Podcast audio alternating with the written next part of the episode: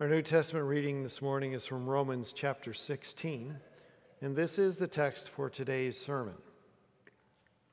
Paul writes, I appeal to you, brothers, to watch out for those who cause divisions and create obstacles contrary to the doctrine that you have been taught. Avoid them. For such persons do not serve our Lord Christ, but their own appetites and by smooth talk and flattery they deceive the hearts of the naive. For your obedience is known to all, so that I rejoice over you. But I want you to be wise as to what is good and innocent, as to what is and innocent as to what is evil. The God of peace will soon crush Satan under your feet. The grace of our Lord Jesus Christ be with you. Now to him who is able to strengthen you according to my gospel and the preaching of Jesus Christ, according to the revelation of the mystery that was kept secret for long ages, but has now been disclosed, and through the prophetic writings has been made known to all nations, according to the command of the eternal God, to bring about the obedience of faith. To the only wise God be glory forever, more through Jesus Christ. Amen. This is the word of the Lord. Thanks be to God. Grace, mercy, and peace be unto you from God our Father and our Lord and Savior Jesus Christ. Amen. Have you guys ever had a book report assigned to you where you read the book over and over and over again and you just didn't quite get it? You, you couldn't quite understand what message the book was trying to convey. And then to make matters worse, you know, you sit down at your computer and you stare at your blank screen, just hoping and praying that somehow this paper will write itself because you just can't come up with anything on your own power. And then to really make matters worse, you know that you'll have to present this book report in front of hundreds of people. And then to put a cherry on the top, you know that your parents and your in laws are going to fly in from hundreds of miles away to watch you give this book report.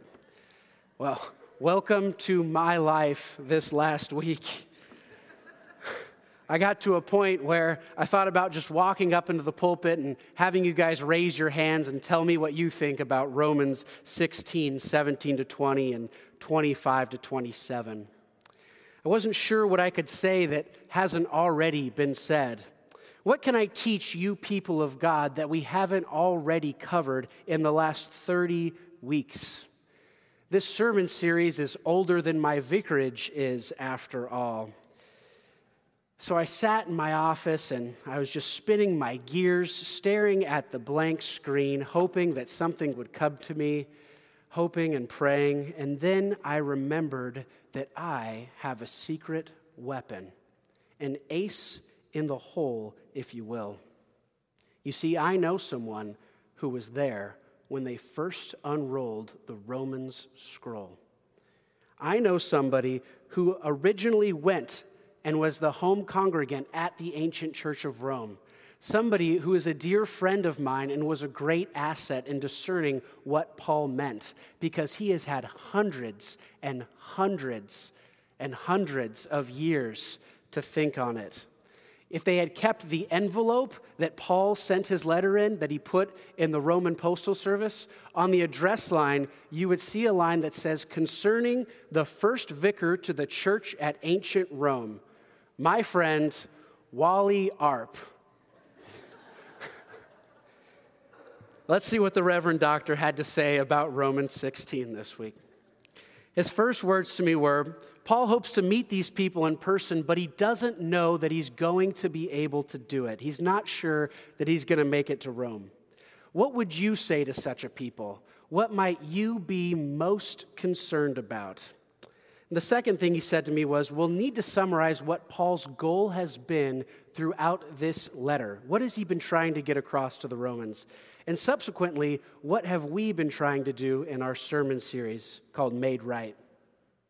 So I thought to myself, what would I say to somebody who asked me about Jesus, but I may never meet in person? And the first thing that I would want my readers to know is that Jesus should be proclaimed that Jesus came and saved them. He called them, He gathered them, He enlightened them, He rescued, and He restored them through His death and resurrection on the cross. And the second thing I would be concerned about is that they know that they have grace alone, through faith alone, in Christ alone, as revealed in Scripture alone. What we might call proper doctrine, right? And this proper doctrine is something we're going to reflect on a lot in this sermon because it's the driving force of the end of chapter 16, the summation of Paul's letter. So, what have we been doing in this sermon series, in this, this Made Right sermon series? Well, every week we have highlighted a theme like glory or hope, joy, suffering, and we've expounded upon it and told you how to rightly understand it and apply it to your life as a Christian. We, have gone into detail on these things, things that we thought needed further explanation. And of course, like Paul, throughout the whole series, we have maintained and proclaimed that all of these things are only possible because of the sweet gospel, the, the good news of Jesus Christ.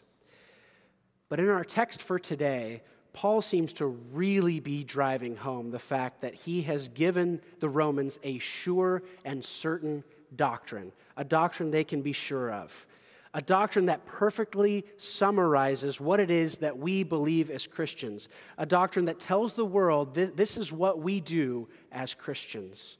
But he warns them that evil men among them are going to try to pervert the scriptures to fit their own appetites.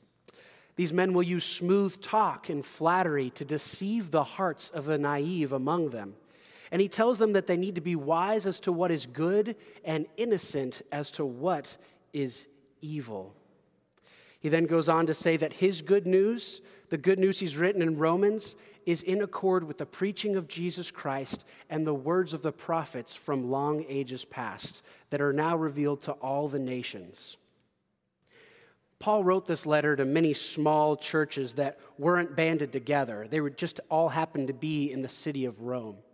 And I think it's important to remember that Rome was a cosmopolitan city. So there would have been all sorts of different ethnic backgrounds, cultural practices, different levels of knowledge of the scripture, different access to which prophetic books they had and Old Testament books they had.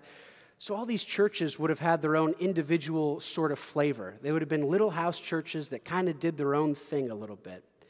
But Paul describes to them that all these individual churches have unity in Christ through the doctrine that he has given them in this letter.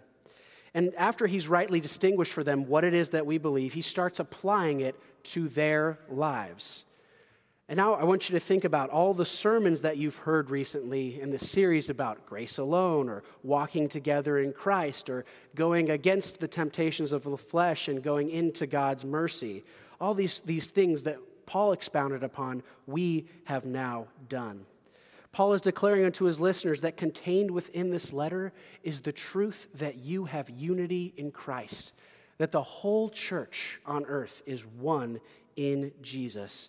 And the truth that, he, that that truth is revealed in the doctrine that Paul has laid out for them. However, his final sign off here is heavily laced with warning. Heavily laced with warning. He tells them that evil men among them are going to try to usurp power in the church. They're going to try to take the glory for themselves and they'll change what Paul meant and they'll redo the wording and they'll make it to seem like they're more important than Jesus is. Paul tells them that there's always going to be snakes in the grass. We have tried to lay out the truths from chapters 1 to 15 for you, and today we are going to focus on Paul's final warning.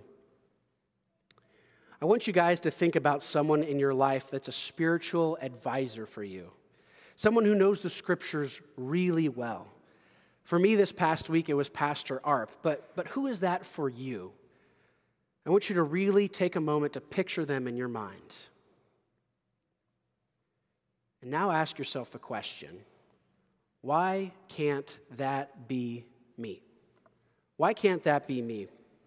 In chapter 16, Paul makes it clear to the church of Rome that they need to be wise as to the word of God. What is your defense against those that would pervert, pervert the scriptures to fit their own evil appetites?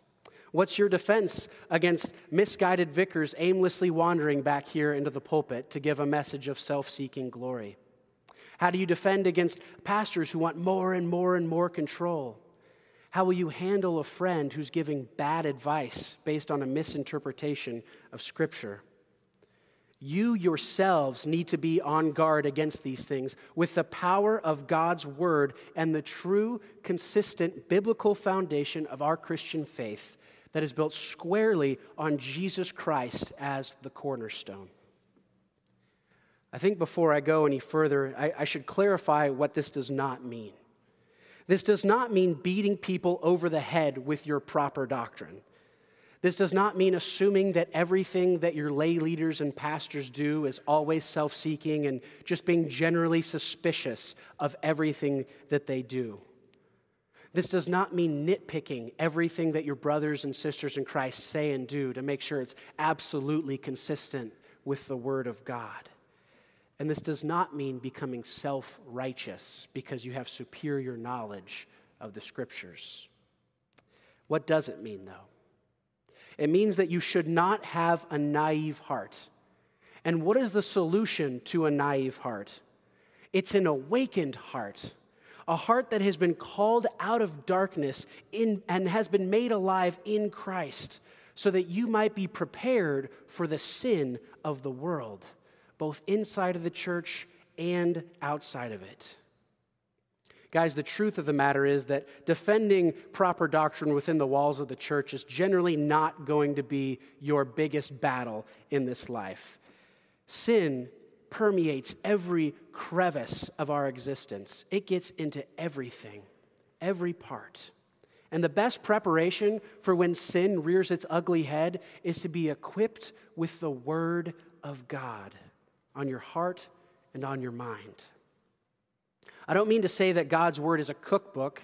It's not a magical recipe book that gives you quick, five minute, simple solutions to your problems. Rather, what I'm saying is that we're called by Paul and we're called by God to engage the complex problems of this world, equipped with wise believers by our side and with the Word of God as a guide.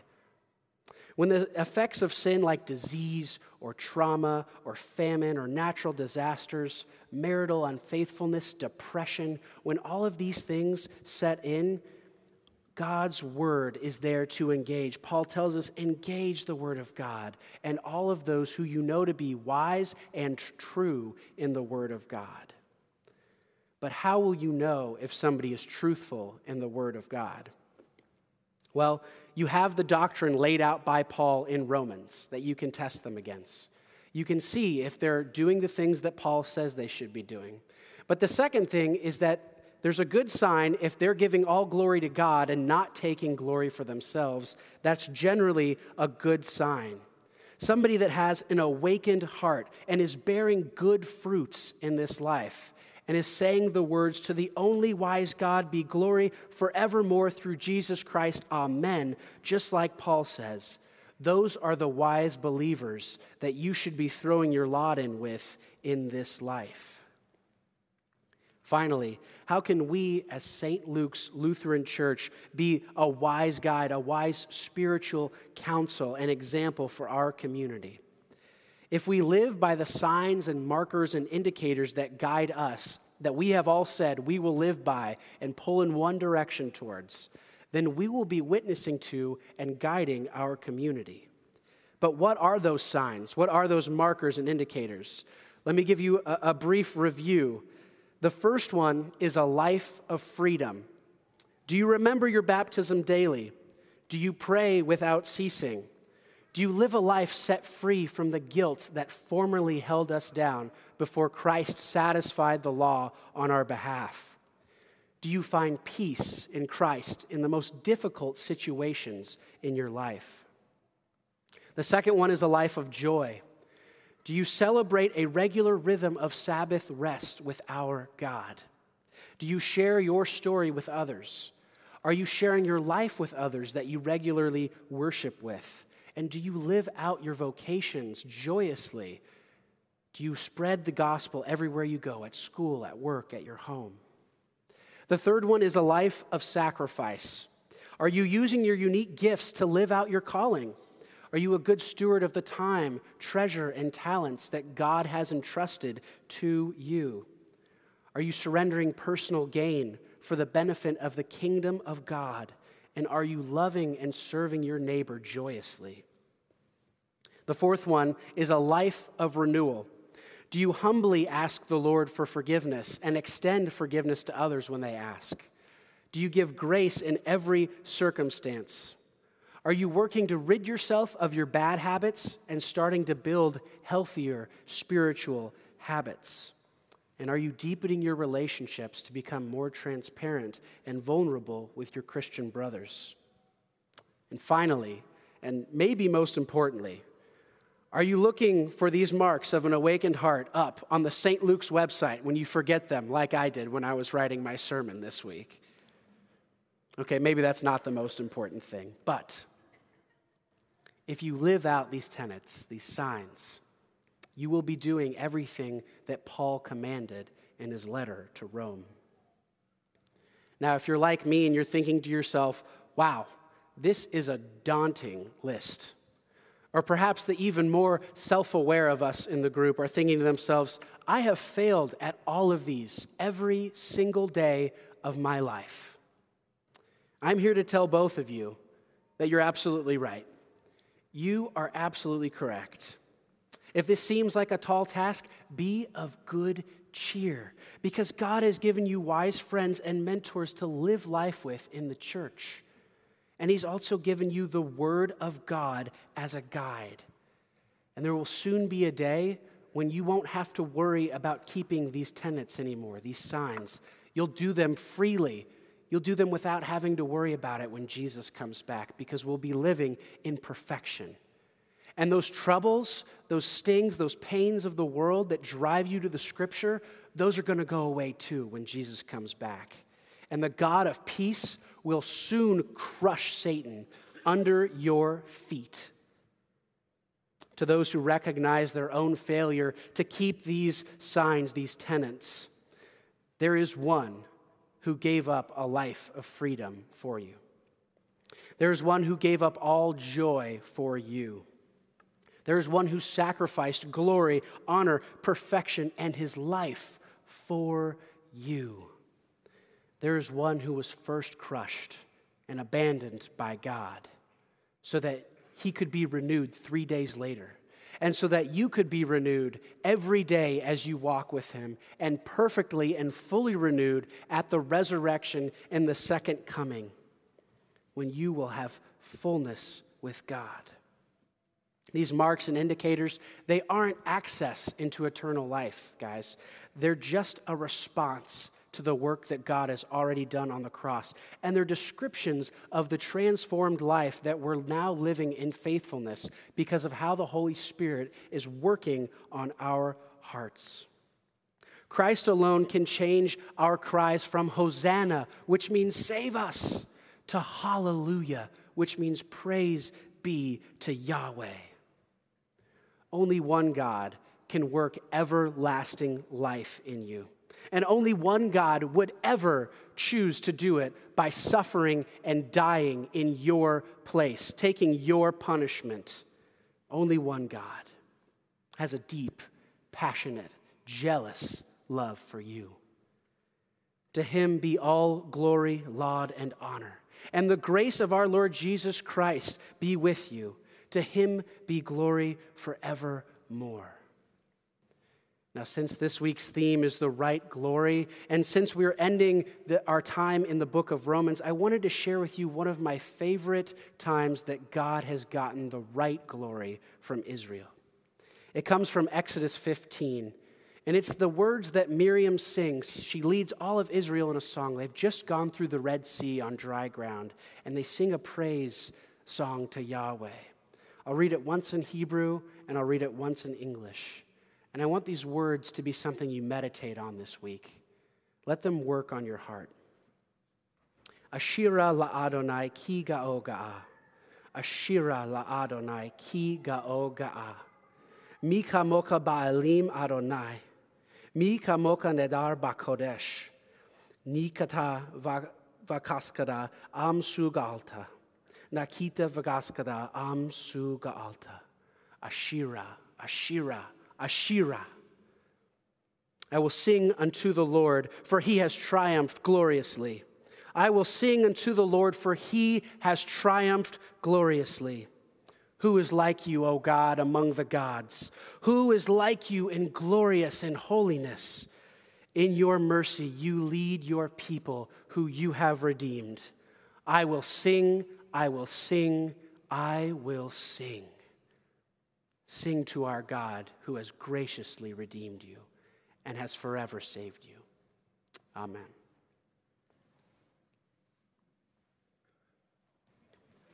Oh, one moment. The weekly awakening question is this How does Christ's victory give you hope and power for today's struggles? How does Christ's victory give you hope and power for today's struggles? Meditate on that this week.